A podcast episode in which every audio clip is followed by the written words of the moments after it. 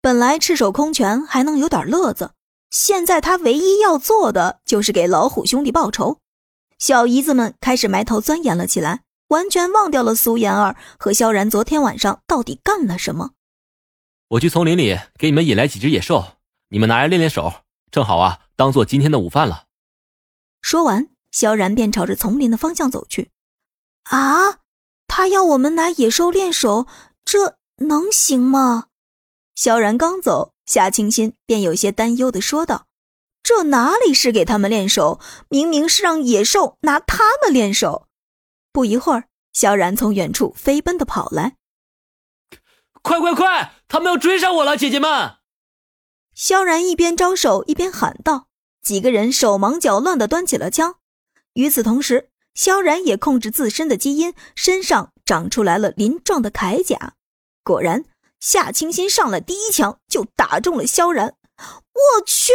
你打到萧然了，宋菲儿眼睁睁的看着萧然肩上中了一子弹，可又眼睁睁的看着萧然还在继续往前跑。我我没事你们继续打。萧然边跑边喊道，身后两只大熊四脚着地的追着，还在不停的吼叫。这些人打了半天，一下都没打到。宋菲儿，你不是用过枪吗？快快打呀！哎呀，快点快点！那两只熊要过来了。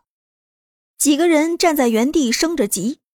宋菲儿端起手枪，瞄准了半天，生怕自己伤到萧然，一直不敢开枪。姐姐们，快点儿！眼看着狗熊就要咬到自己的屁股了，萧然回过头就是两个飞踹，然后站起身来继续往前跑，一直跑到了他们的身边，还是没人能打中那两只狗熊。啊，好了，交给我吧。今天请你们吃熊掌。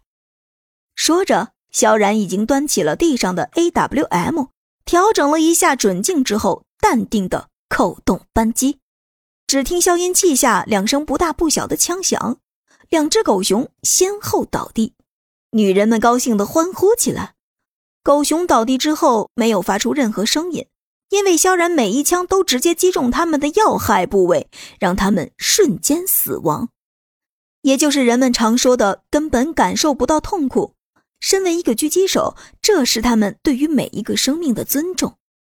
你们以后还是用手枪吧。”萧然无奈的说道，“手枪容易瞄准一点。”